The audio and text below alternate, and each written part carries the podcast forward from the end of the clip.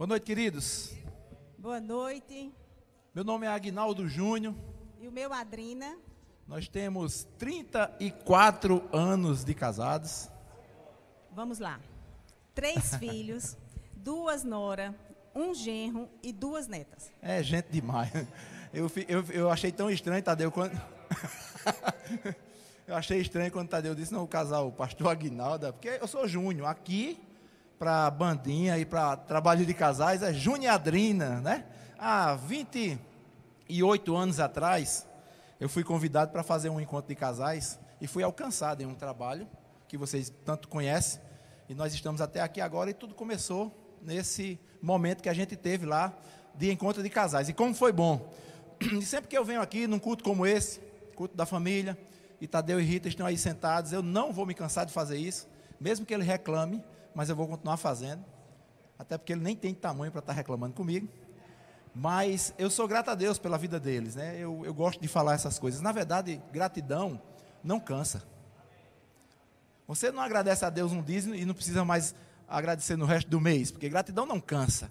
E eu sou grato a Deus porque Tadeu dedicou a vida dele em um tempo lá, quando a gente estava juntos nos encontros de casais, para estar conversando comigo, para estar me orientando.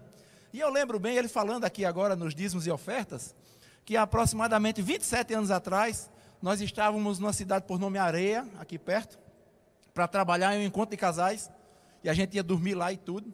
E depois do dia cansativo de bandinha, que não é brincadeira, quem trabalha sabe disso, lá no final do dia, Tadeu ainda foi dedicar a vida dele para ficar conversando comigo e me ensinando umas coisas.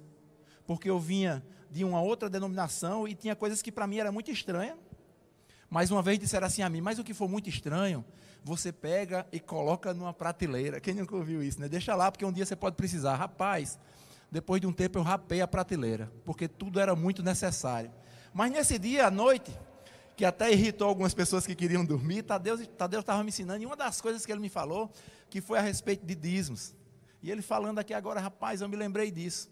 E ele falando que dízimo não era da lei, porque isso tinha acontecido antes da lei, quando Abraão deu o dízimo a Melquisedeque. Olha que coisa legal. E ouvindo Tadeu falar aqui, e eu me lembrando disso tudo. Por isso, Tadeu, Rita, eu expresso a minha gratidão por vocês e pelo trabalho que vocês têm feito aqui na igreja, que tem motivado a célula mais importante que é a família. A família forte, a igreja é forte. Essa igreja é forte porque tem famílias fortes. Júnior falando em relação à questão de que é, Tadeu ensinou a ele, quando Tadeu estava falando aqui, eu me lembrei, porque o que ele estava falando aqui é uma verdade. Não é o seu emprego, não é a sua habilidade, não é nada disso que faz você ficar firme, seguro. seguro. Ou seja, não são as nossas posses. Eu fui testemunha disso, gente. Porque Júnior, quando já trabalhou em laboratório, e era um laboratório muito bom, ele tinha um salário muito bom. Como a gente casou muito novo, era, vivia de mesada, tanto do pai como da mãe, então isso para mim foi segurança, esse laboratório. Né? Porque dava, tinha um bom salário, tinha plano de saúde, tinha prêmio, tinha viagem, tinha tudo que você gostaria de ter. E eu ficava pensando assim, digo, graças a Deus que eu estou segura. Aí eu fiquei mais segura ainda porque ele entrou no sindicato. E eu sabia que o sindicato dava uma estabilidade a ele até se aposentar. Aí quando vinha aquele medo assim, aí dizia, não, mas o sindicato está aí. Glória a Deus pelo sindicato. Nunca Júnior vai perder o emprego. Glória a Deus por Deus, minha gente. Sindicato Júnior perdeu o emprego. Aí, quando eu soube de toda essa notícia, eu disse: Meu Deus! Lembro como se fosse hoje. Ele chegou em casa e disse: Tem uma novidade para te dizer. Fui demitida. Eu disse: Como é? Como assim? Não, deixa de conversa. E o sindicato? Mas aí, você pode me perguntar: Como é que está? Está melhor do que no tempo do laboratório. Talvez o nosso salário não, não seja o tanto como era, mas é melhor. Porque a nossa confiança está em Deus. Então, confia nele. Nada vai nos faltar, porque é Ele que nos supre. Amém? Olha aí, rapaz, o negócio já começou por outro caminho, né? Seja dizimista e ofertante. que coisa boa, rapaz, que coisa boa. Eu estava pensando junto com a Adrina, né? A gente conversou algumas coisas para compartilhar com vocês nessa noite, mas eu queria começar só relembrando um pouco esse tempo que nós estamos vivendo. Na verdade, eu acho que nós estamos aí no finalzinho dessas fases, né? Mas tiveram fases que eram preocupantes, né? Aquela fase, por exemplo, que a gente teve que ficar realmente em casa. Eu passei por essa daí. Guto falou com a gente e disse assim: olha, vocês não vão sair de casa. E a gente teve que ficar em casa. Mas ficava eu, Adrina e Netinho, o meu filho do meio. Só que o menino estava, eu não vou dizer desesperado, porque essa palavra é forte, né? Mas ele estava desejoso de casar. E estava tudo programado. E a data do casamento dele era na pandemia, então foi tudo descartado. Só que ele conseguiu conversar com a juíza. Falou com essa juíza, a juíza gostou dele e fez esse casamento de forma virtual. Ele casou pela internet. Olha que coisa. Eu até perguntei a ele, meu filho, a lua de mel vai ser pela internet? Ele disse, não. É. Mas ele casou pela internet e foi embora de casa. E agora, no meio desse, desse momento todo de pandemia, eu e a Adrina, olhando um para a cara do outro dentro de casa.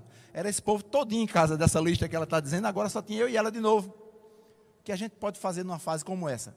Crescer, se relacionar melhor. Amém? E foi o que a gente optou. A gente ouviu relatos de famílias que tinha um que dizia assim: Rapaz, eu tentei jogar minha mulher várias vezes pela janela. A sorte dela é que tem tela. Aí ela bate e volta para dentro de casa. Já tem outro que disse assim: Rapaz, esse negócio de pandemia, fiquei em casa com a minha esposa, conversei, conversei tanto com ela que eu descobri que ela é gente boa. Ou seja, não estava nem tendo tempo para conversar.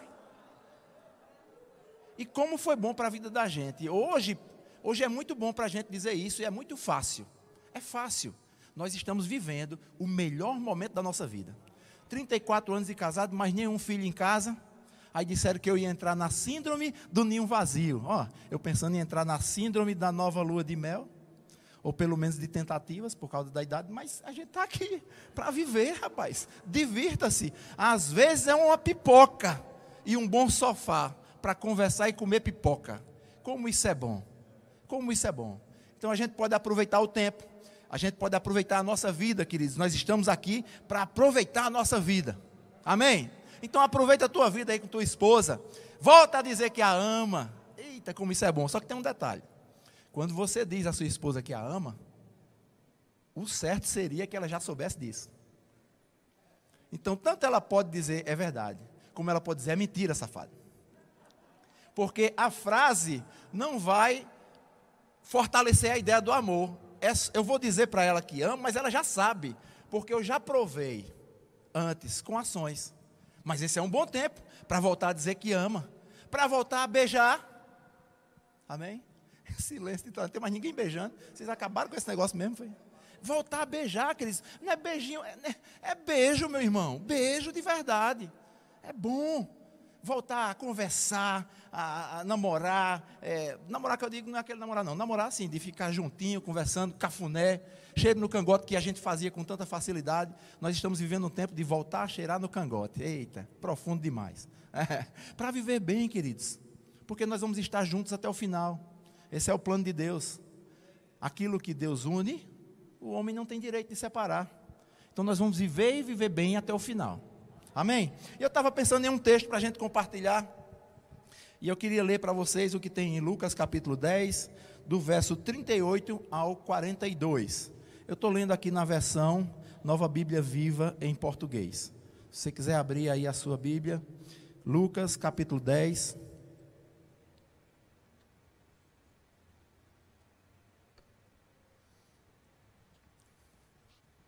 Diz assim a palavra de Deus: quando Jesus e os seus discípulos continuavam em seu caminho para Jerusalém, chegaram a uma aldeia onde uma mulher chamada Marta deu-lhe hospedagem. Verso 39. Maria, irmã dela, sentou-se aos pés de Jesus, ouvindo o que ele tinha para falar. Porém, Marta se preocupava com todo o serviço. Então, ela veio a Jesus e disse: Senhor, não lhe parece injusto que a minha irmã fique sentada aqui, enquanto eu faço todo o trabalho? Diga-lhe que venha e me ajude. Verso 41. Mas o Senhor respondeu: Marta, Marta. Marta, Marta. Você se encontra tão preocupada com todos esses serviços caseiros. Marta, Marta. Que tanta preocupação é essa com os serviços caseiros? Há realmente apenas uma coisa necessária. Com que devemos nos preocupar. E Maria descobriu o que é. E ninguém poderá tirar isso dela. Aleluia. Você já conhece esse texto? Às vezes a gente se pega em uma discussão teológica, você com você mesmo, para descobrir e apenas ter uma opinião, quem está errada e quem está certa. Mas sabe, esse texto, ele está aí para que você possa espremer e tirar uma lição para a sua vida. E sabe qual é a grande lição aqui? Buscar em primeiro lugar o reino de Deus e a sua justiça, e todas estas coisas vos serão acrescentadas. A gente já conhece esse versículo.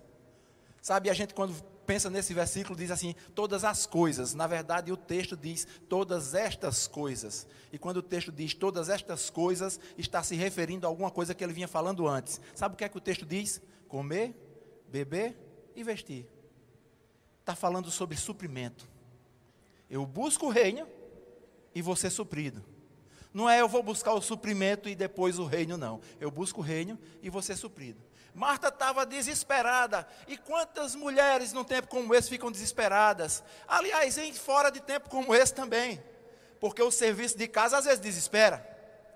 Mas a solução para isso é buscar primeiro a Deus, buscar ouvir a palavra buscar ouvir o que Deus tem, porque quando a gente deixa essa palavra implantada no nosso coração, não vai ser o serviço de casa, não vai ser o serviço fora de casa, nada vai nos tirar dessa concentração do que Deus tem para a minha vida. Sabe, é essa paz que Deus quer que a gente venha viver. Eu costumo dizer isso: existem dois tipos de paz. Uma paz, isso é bíblico, é a do mundo. A do mundo tem a ver com aquela sensação de alívio por alguma coisa. Vamos a um exemplo. Você tem uma conta para pagar e você está com o dinheiro, vai lá e paga a conta, e você diz, graças a Deus. Aí dá aquela paz, uma sensação de alívio porque a conta foi paga. Essa é a do mundo. Mas a Bíblia diz assim, Jesus falando isso, a minha paz eu vou dar a vocês. Eu não dou como essa paz do mundo, não. E de que paz ele estava falando? De uma paz que excede todo o entendimento. Ou seja, que até para a gente tentar entender, uma coisa é certa, nós não vamos conseguir entender na plenitude. É dessa paz que eu estou falando.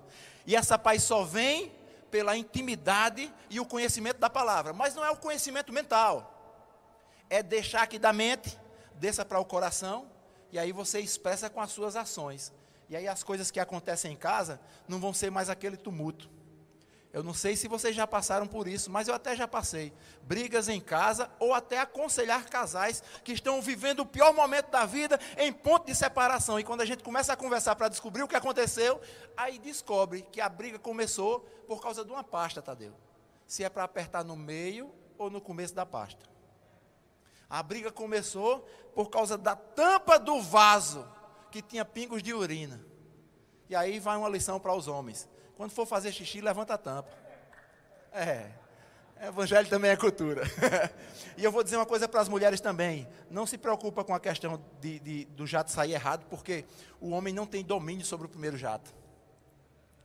Por isso, quando a gente vai fazer exame, aí diz assim, despreze o primeiro jato. É por isso. Porque esse jato sai meio doido. Né? Então, às vezes acontece, queridos, mas isso vai gerar uma briga, uma confusão. Só gera briga e confusão se essa paz de Deus, que vem através do conhecimento e da vivência com a palavra, não tiver em mim. Porque os problemas é certo que eles vão continuar acontecendo. Mas o nosso problema não é o problema, mas é como eu me comporto diante do problema. Amém? Então esse é um tempo da gente deixar de lado as coisas que têm estressado tanta gente e começar a olhar para a palavra e você vai ver que as coisas vão começar a ser resolvidas. E vão ser resolvidas de forma tal que você fica até pensando assim: ah, o que foi que aconteceu? Isso aqui já está resolvido. Isso já está resolvido. Sabe, a Adriana falou de um tempo da nossa vida que parecia que as coisas iam muito bem, mas era o tempo que a gente estava mais desorganizado nessas questões financeiras. Hoje nós estamos vivendo o melhor tempo da nossa vida com uma condição inferior. Mas por quê? Porque a nossa vida não está pautada no que a gente ganha ou deixa de ganhar. A nossa vida está pautada no Deus a quem nós servimos. É Ele que nos surpreende. Eu declaro sobre a sua vida esse Deus de surpresa.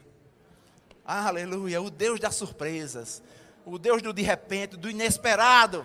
Aleluia, acendendo novamente em você esse grande desejo de dizer como é bom servir esse, esse Deus, que Ele nos surpreende. Amém? Glória a Deus. Aleluia. Júnior estava falando, falou na verdade em relação a esse texto, a esse versículo de Marta e Maria. E eu já estudei, já fui atrás para saber descobrir realmente quem está certa, quem está errada, aonde errou, aonde precisava melhorar, o que deixou de fazer o quê. Mas deixa eu te falar, todas duas estavam numa missão. A gente olha muito para Maria como aquela que realmente foi acertou. Afinal de contas, ela parou para ouvir. Está errado? Não, realmente ela acertou. Mas deixa eu te perguntar uma coisa: se Marta tivesse também tomado essa decisão e tivesse ido sentar com Maria, o que teria acontecido? Porque elas precisavam cozinhar, cozinhar. Elas precisavam fazer alguma coisa para alimentar aqueles discípulos e até Jesus. Então tinha uma tarefa a ser feita naquele lugar. Então o que é que me leva a, ver, a pensar? Não é porque uma fez certa, a outra fez errada. Mas o que Marta fez realmente foi errado, por conta da condição do coração dela. Ela simplesmente só murmurou. Ela simplesmente só ficou desesperada, porque tinha muitas coisas para fazer naquele lugar, naquele momento, e se viu só. Mas sabe que quando a gente está na palavra, quando a gente tem paz, e quando a gente sabe, tem convicção que a prioridade é a palavra, é o que Deus quer, a gente consegue fazer os nossos deveres e afazeres sem tumulto e sem murmuração. Hoje em dia, a coisa está muito atribulada dentro da, do nosso, da, dos lares, nas famílias. Por quê? Porque tudo que chega para fazer é tudo muito demais, é muito tumultuado, é muita murmuração. Mas, mulher, deixa eu te falar uma coisa: existe uma unção sobrenatural sobre as nossas vidas para executar aquilo que Deus disse que precisa ser executado. O nosso lar precisa funcionar. Sabe? Se você ainda não casou, deixa eu te dar um conselho. Você precisa. Case, a gente está dizendo. Você precisa gostar de casa. Você precisa gostar de cozinha, você precisa gostar de sala, Eita. você precisa gostar de tanque de lavanderia. Você precisa gostar de cuidar de filhos. Então, se você ainda não casou e não gosta dessas coisas, continua solteira. É o conselho que eu te dou. Porque se você casar com esse pensamento, com esse intuito, vai dar errado. Agora, você que já casou e não gosta disso, aprende hoje a gostar porque é bênção para as nossas vidas. Adrina, tu veio hoje aqui me dizer, mulher, que eu tenho que deixar de trabalhar mais do que eu trabalho, mais do que eu faço para estar tá lambendo o cálice. Já era. Não, isso não já era. Isso faz parte da mulher virtuosa. E somos mulheres virtuosas. Para que você seja feliz, você precisa ter paz consigo mesmo. Você precisa ter paz com Deus e você ter, precisa ter paz com os outros. Então, se você não tem paz nem com você mesmo, se é o tempo todo achando uma vida ruim, tenha certeza que você precisa melhorar para ser feliz. E quando a gente tem paz com Deus, com nós mesmos e com os outros, tudo funciona bem. Quantas coisas a gente não escuta a respeito disso? É tão comum quando se fala em palestra para família, para casal, as mesmas coisas, não é verdade? O que está acontecendo? Eu digo isso sempre, porque a gente apenas só escuta, mas não dá ouvido. A gente precisa considerar as verdades que estão tá na palavra, para que a gente não possa viver como o mundo está ditando que precisa ser vivido. A gente precisa dar ouvido à palavra para que a gente possa viver de acordo com o que a Bíblia diz que é para ser. E sabe de uma coisa? Somos a maioria. Porque eu e você, com o Senhor, somos a maioria. Então, ainda que o mundo dita um monte de coisa errada, ainda que o mundo queira provar que nada disso é para os dias de hoje, que isso é o passou, deixa eu te dizer, meu irmão, princípio é princípio. Deus nunca vai mudar com o que ele determinou. Agora, sabemos que precisamos moldar. Eu não estou aqui falando que todas as mulheres agora vai ter que deixar de trabalhar e vai agora limpar a casa. Eu não estou falando disso, não. Estou falando de equilíbrio. Eu estou falando até porque o orçamento hoje em dia da nossa casa depende também do salário das nossas das esposas. Não é verdade? Ninguém pode mais dar o luxo de ficar em casa esperando tudo do bom e do melhor e só o marido correndo atrás. Não. Um país em que a gente vive, a gente precisa também ralar, mas precisa, precisamos ter equilíbrio.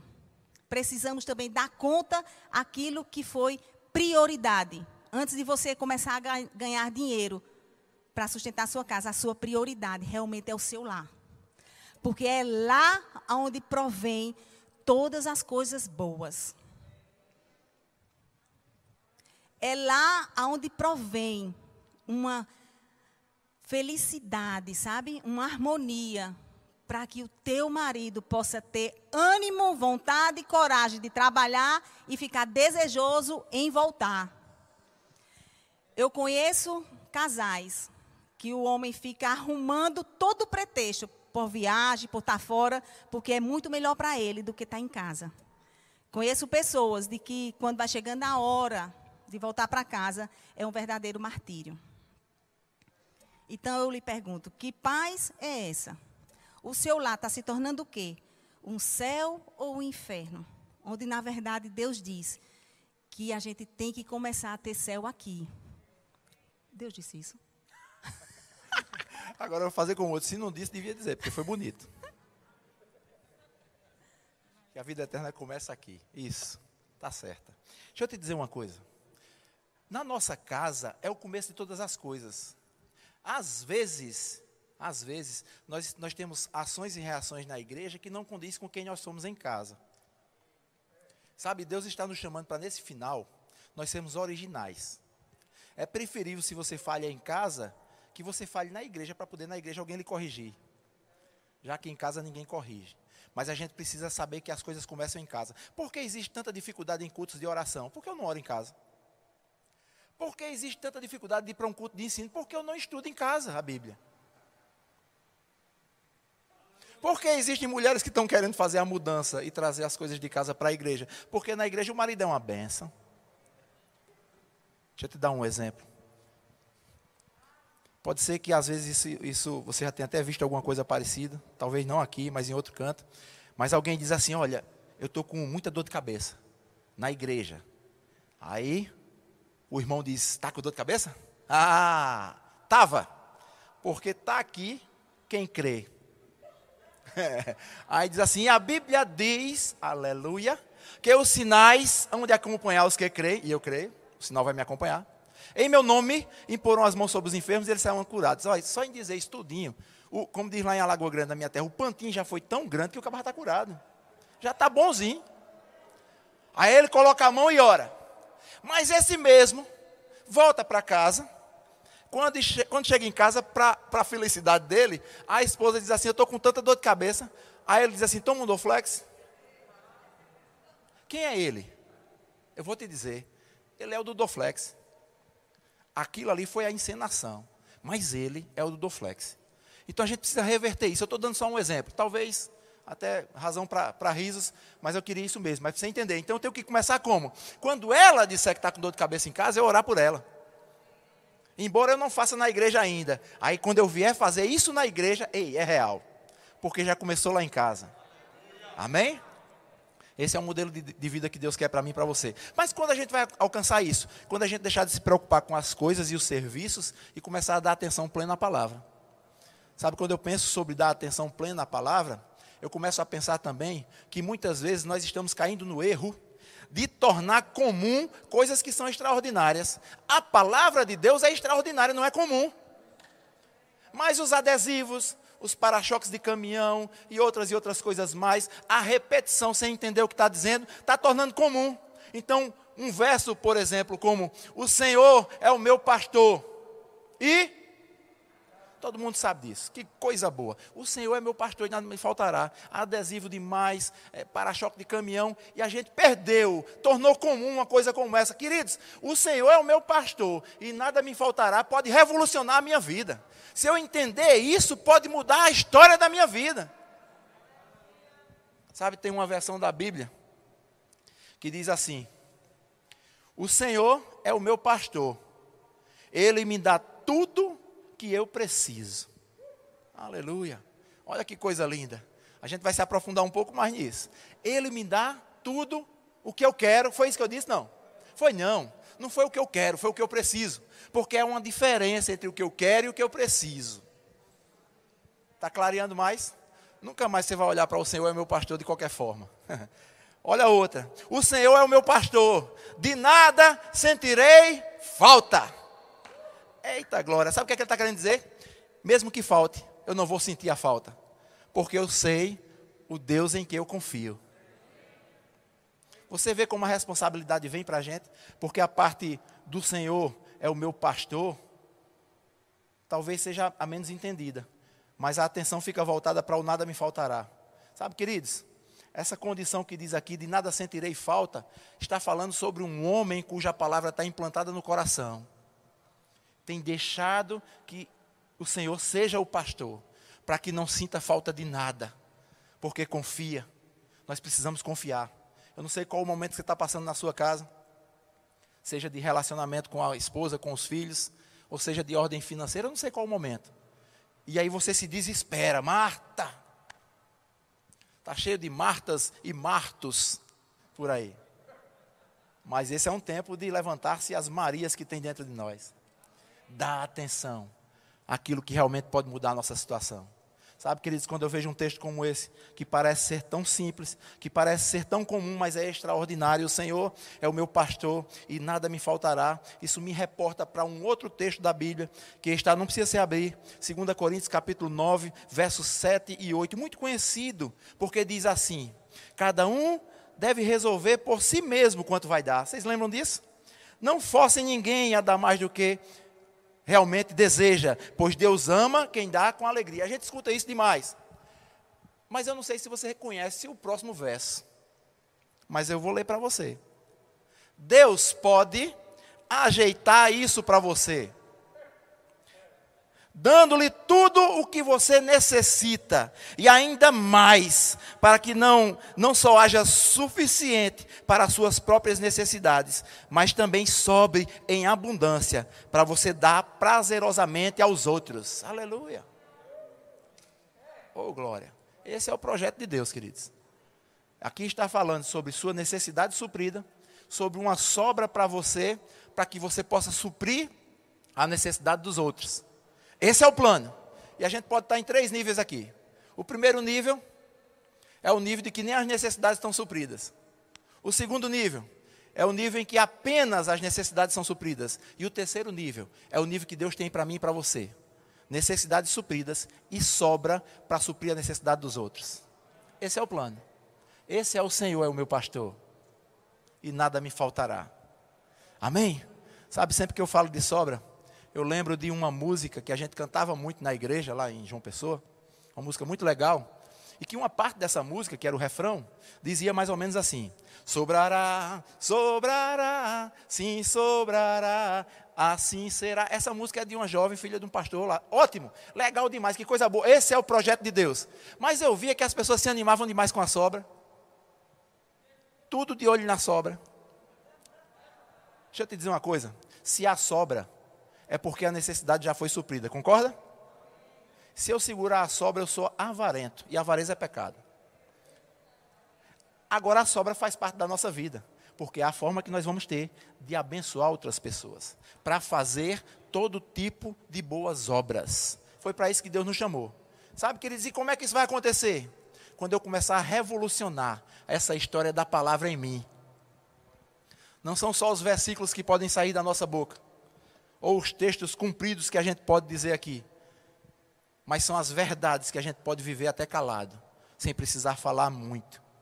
Mas a nossa vida vai refletir na igreja onde nós congregamos, vai refletir na nossa casa, com a nossa família e principalmente vai refletir para os nossos filhos, que vão estar olhando para a nossa vida e se espelhando, porque para o seu filho você é o herói dele. Embora muitas vezes o nosso corpo não seja de herói.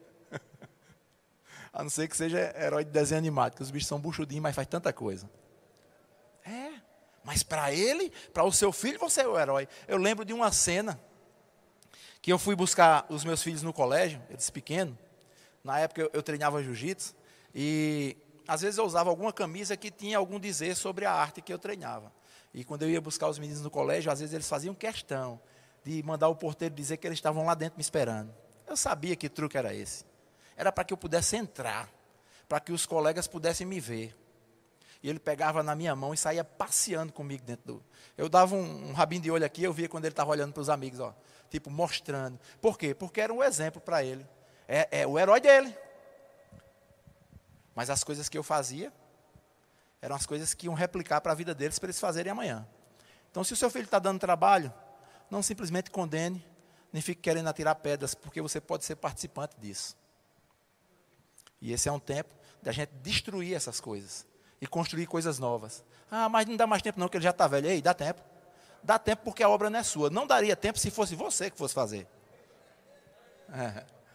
Mas você vai ser um canal para a operação daquele que faz, daquele para quem as coisas que parecem ser impossíveis são possíveis.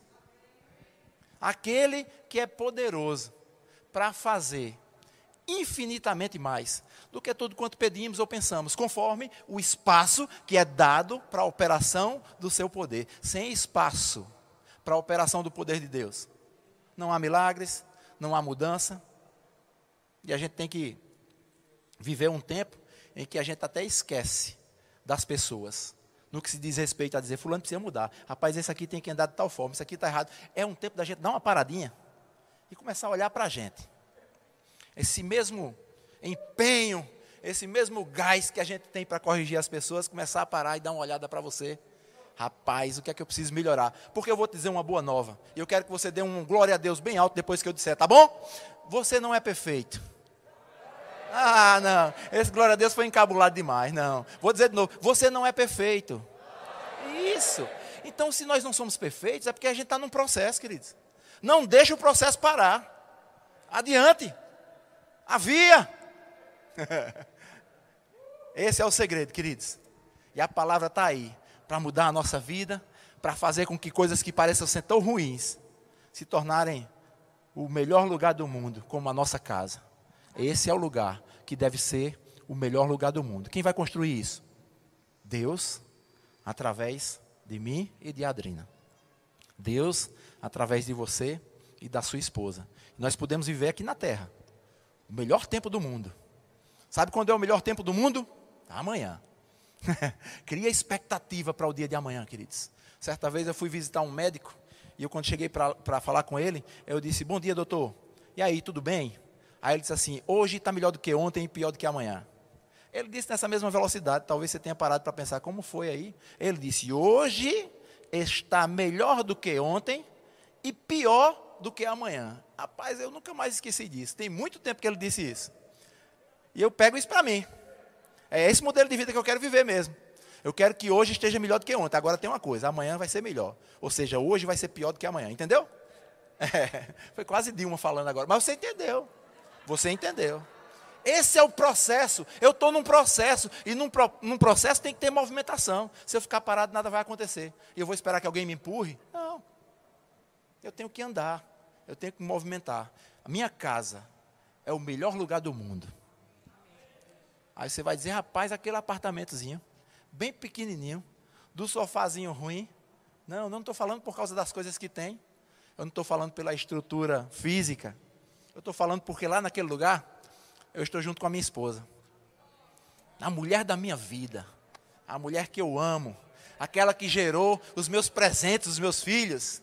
E hoje eu olho para eles e eu vejo como foi bom ter esse tempo com eles, que agora eles estão todos três casados, cada um construindo a sua vida. Não deixa de ser filho, mas agora eles estão na responsabilidade que eu tinha lá atrás quando começou.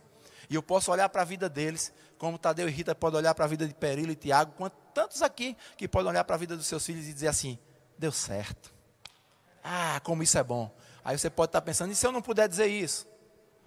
Deixa eu te dizer, quando Jesus chegou lá na, no túmulo de Lázaro, e ele disse: Vamos abrir a porta. Aí disseram: Não vai dar certo, não. Vai dar certo, não, porque já tem quatro dias e está fedendo. E ele disse: Eu preciso que vocês removam essa pedra aí remover a pedra, e ele pede para que Lázaro saia. A expectativa do povo naquele momento é que aquilo não ia nem dar certo. Porque, naturalmente falando, não ia dar. Mas não é naturalmente. É espiritualmente. E assim é a nossa vida também. Então, por mais que a condição seja parecida, a coisa já está fedendo, Mas há uma palavra de Deus para você. Remova a pedra. Remova a pedra. Aleluia.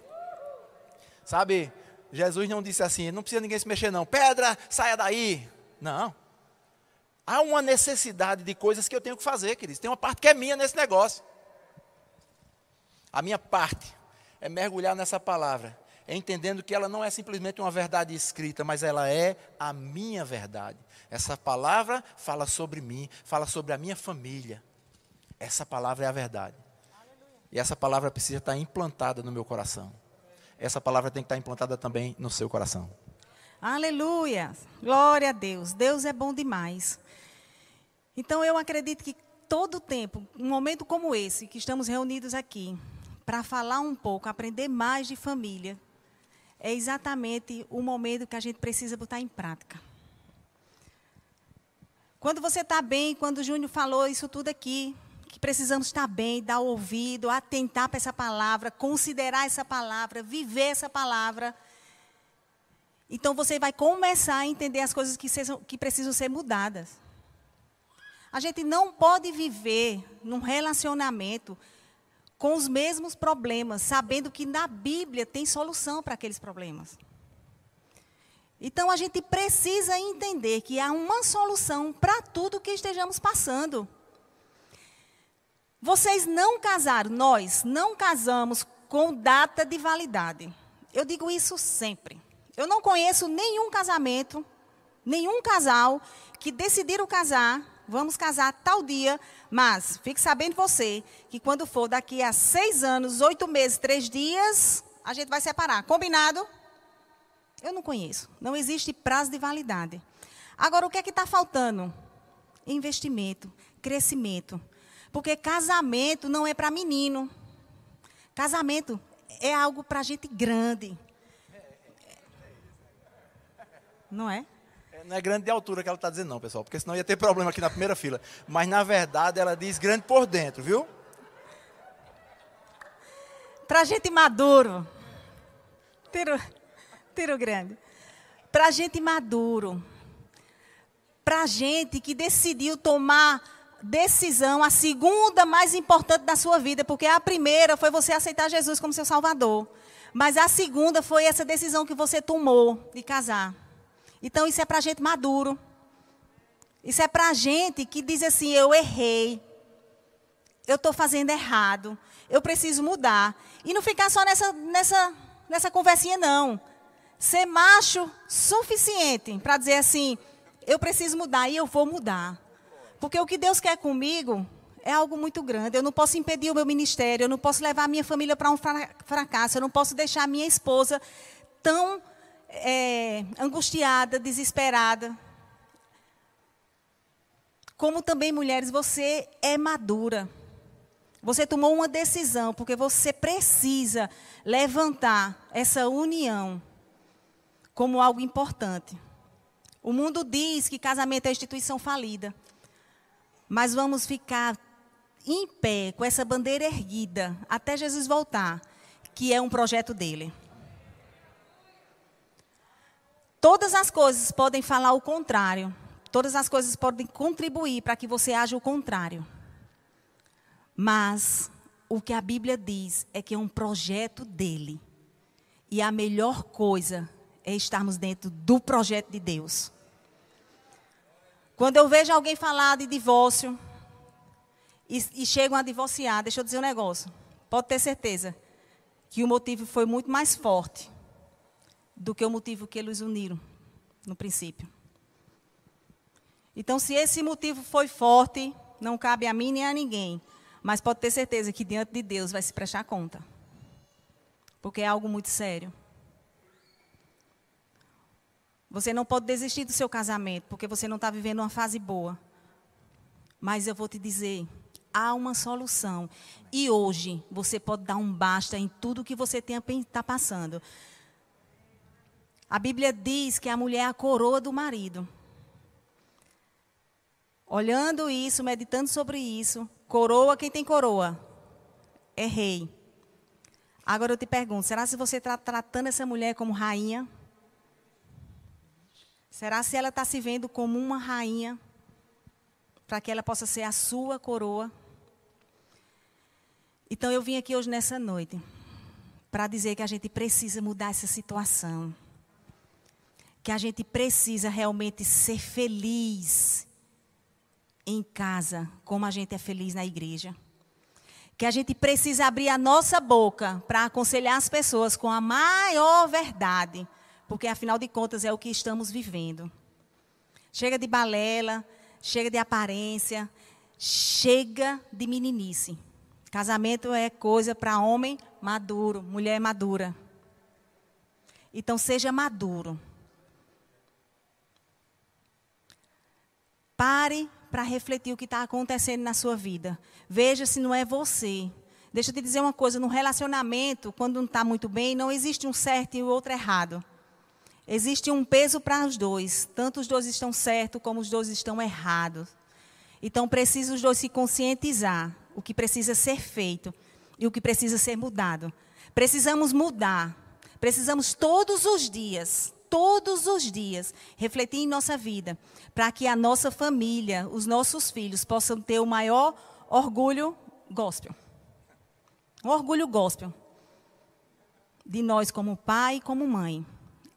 E eles poder dar continuidade à sua família por conta dos exemplos que viram dentro da sua própria casa. Sabe, eu, tenho, eu conheço um, um casal, é, várias pessoas, na verdade. A gente já chegou a aconselhar muita gente em relação a isso. E eu lembro que esse rapaz, ele era solteiro. E ele vivia conversando com a gente, isso faz muito tempo. E ele dizia assim, Agnaldo, é, você não sabe o quanto eu sofro. Porque meu pai, ele bate na minha mãe, às vezes a gente não tem nem o que comer. Às vezes o que se come é cuscuz todos os dias. E ele é grosso, e ele é isso, e é aquilo outro. E às vezes ele falava isso chorando. E um, eu lembro que uma dessas vezes que ele chegou para conversar com o Júnior, ele disse assim: Rapaz, eu nunca vou ser como meu pai. Quando eu casar, eu quero ser um homem eu quero ser um marido, eu quero que meus filhos tenham orgulho de mim, eu quero isso, eu quero aquilo e tal. Aí, amém, graças a Deus, glória a Deus, que coisa boa. Mas deixa eu te dizer, esse rapaz casou e ele foi a xerox do pai. Bateu na mulher, fez um monte de coisa, até que separou, casou de novo, separou, casou de novo, já está no quarto casamento. Aí eu te digo, teve um peso do pai? Claro, teve. A gente não pode ser responsável por coisas ruins que deram no, nos nossos filhos, de jeito nenhum. Temos a responsabilidade de, de colaborar tudo o que é bom. Mas uma coisa eu também sei: ele não atentou para o que a palavra diz. Porque, por, pelo seu pai, porque a sua mãe foi muito ruim, você não pode se gabar e se esconder e dizer assim: foi o que eu aprendi. Você tem a palavra para lhe orientar.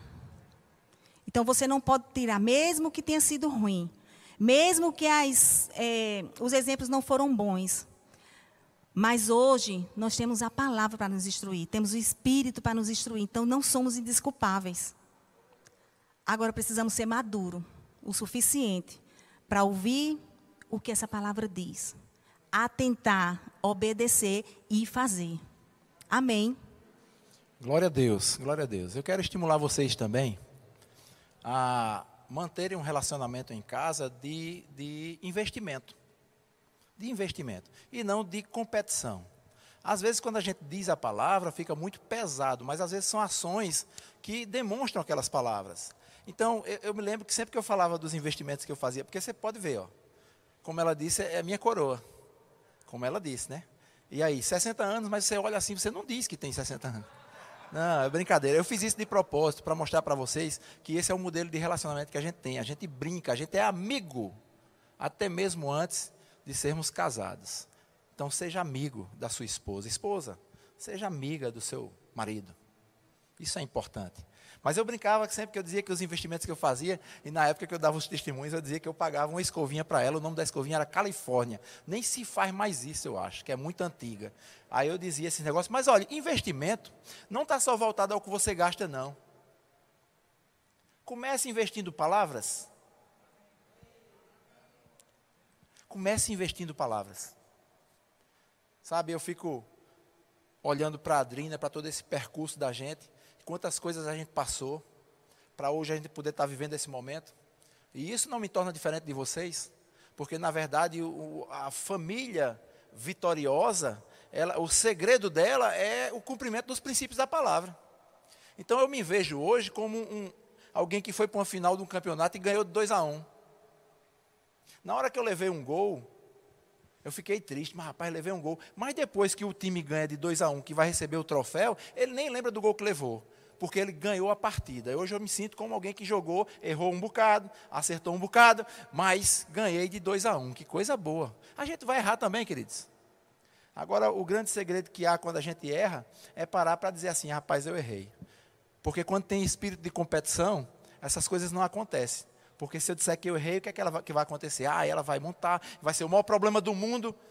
Nós não estamos aqui para competir. E essas competições são até engraçadas, porque quando se fala do, da criação, por exemplo, aí tem muitas coisas que se falam, né, de Adão e Eva, e começa aquelas brincadeiras. E eu sei que às vezes se diz isso por brincadeira, e a, a esse tipo de comparação, é, quem foi que errou, a mulher atrapalhou o homem, mas Deus viu que não era bom como tivesse só.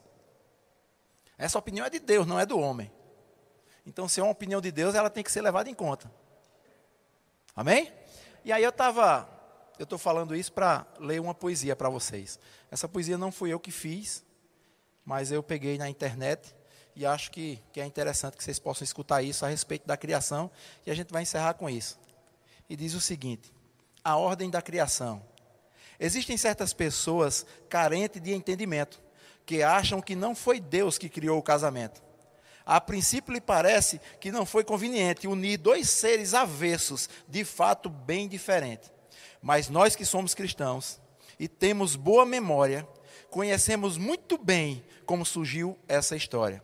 Adão andava ocupado trabalhando com capricho, se esforçando o dia inteiro pensando em nome de bicho. Era tigre, porco, tatu, macaco, alce, leão. Adão andava inspirado e foi mesmo abençoado com tanta imaginação. E é possível que o sujeito também tenha reparado que todo animal macho tinha uma fêmea do lado. E o Senhor, demais atento, sondando-lhe o coração, sentiu que era preciso dar um fim à solidão e disse: Adão, filho querido, não quero te ver tão só. Far-lhe-ei uma companheira, uma joia de primeira da costela e não do pó. E pondo Deus em ação aquilo que pretendia, nocauteou o nosso Adão, dando início à cirurgia. E Deus cerrou-lhe a costela, pondo carne no lugar. E assim fez a princesa, esperando ele acordar. Quando o varão despertou daquele sono pesado, o corte da cirurgia já tinha cicatrizado. Então Deus trouxe a varoa e entregou a Adão. Ouviu um brado de glória e a seguinte exclamação: Ela é carne da minha carne, ela é osso do meu osso. E Adão foi para a galera e fez aquele alvoroço. A partir daquele dia, o homem bem mais ocupado deixou para trás muito bicho sem o um nome catalogado. E até hoje rola um papo machista e bem corriqueiro, que o homem é mais importante porque foi feito primeiro. Algumas mulheres se irritam e afirmam de arma em punho que a vida da obra-prima vem sempre depois do rascunho. Mas há também homens que falem e há quem acredite que Deus fez Adão primeiro para Eva não dar o palpite. Mas isso é irrelevante para o sucesso da vida a dois. Para ser feliz não importa quem veio antes ou depois, porque Deus fez tudo perfeito. E discorde quem quiser, mas o melhor da mulher é o homem, e o melhor do homem é a mulher. Aleluia! Pai, muito obrigado por tua palavra porque ela nos alcança por dentro, ela vai naqueles lugares que muitas vezes só nós sabemos, e como é bom, de uma forma tão simples, tão natural, poder entender a tua palavra, entender o teu plano, o teu propósito, mas ainda não é tudo, nós queremos a ajuda do teu Espírito Santo, e graças a Deus que ele já está liberado para nos ajudar, para que a gente possa andar nesses princípios. Essa parte é nossa. Eu tenho domínio sobre a minha mente, sobre o meu corpo, sobre as minhas pernas, ações, palavras, mas eu quero fazer exatamente aquilo que é o teu plano para a minha vida, porque esse é o melhor lugar de estar, no centro da tua vontade, porque é lá que as coisas acontecem. Pai, muito obrigado pela minha família. pela minha esposa, pelos meus filhos, pelo meu genro, pelas minhas noras, pelas minhas netas. Como é bom, Pai, poder ver sendo replicado a tua palavra através das vidas que estão vindo, Pai. Muito obrigado, Senhor Deus, porque desse grupo todo nós temos missionários, nós temos pastores, pregadores da palavra. Como é bom poder se envolver e participar, ser participante ativo das coisas que você tem programada para o seu reino, Pai. Nós te louvamos por isso. E nesse momento, eu me coloco na posição de intercessor para orar, pela vida dos meus irmãos que estão nesse lugar, Pai. Se existem problemas, isso não é anormal. Já estava prometido que nós íamos ter problemas. Mas o texto não para aí. E nós somos gratos por isso, Pai. Obrigado, Senhor Deus, porque você venceu o mundo. E você habita em nós. Então não há problema que a gente não possa vencer também. E que seja aguçado nos nossos corações, Senhor, através da intimidade, essa confiança de saber que você tem sustentado a nossa vida. Foi, foi você que nos trouxe até aqui. É, Ebenezer, até aqui o Senhor tem nos ajudado, Pai. E assim eu oro pela vida dos meus irmãos. O começo de um tempo novo, um novo ciclo. Aleluia. Ciclo se fechando, para que novos ciclos comecem, com um potencial maior, com sensações maiores, com desejos de te buscar maior. Esse é um tempo em que a nossa vida vai refletir a tua existência ao ponto de que pessoas serão atraídas, assim como foi lá no começo, na perseverança da doutrina, da comunhão, da oração, do partir do pão. E o Senhor mesmo traziam as pessoas para serem salvas. Eu declaro que assim será, Pai, por causa de homens e mulheres de Deus que não tratam a palavra como comum mas entende que ela é extraordinária. Obrigado pelo seu pastoreio sobre a nossa vida, que nos dá confiança para entender que nada vai nos faltar. Nós te louvamos por isso, com o nosso coração grato nessa noite, em nome de Jesus. Amém. Glória a Deus. Tadeu, mais uma vez, muito obrigado. Estamos disponíveis para você precisar, viu?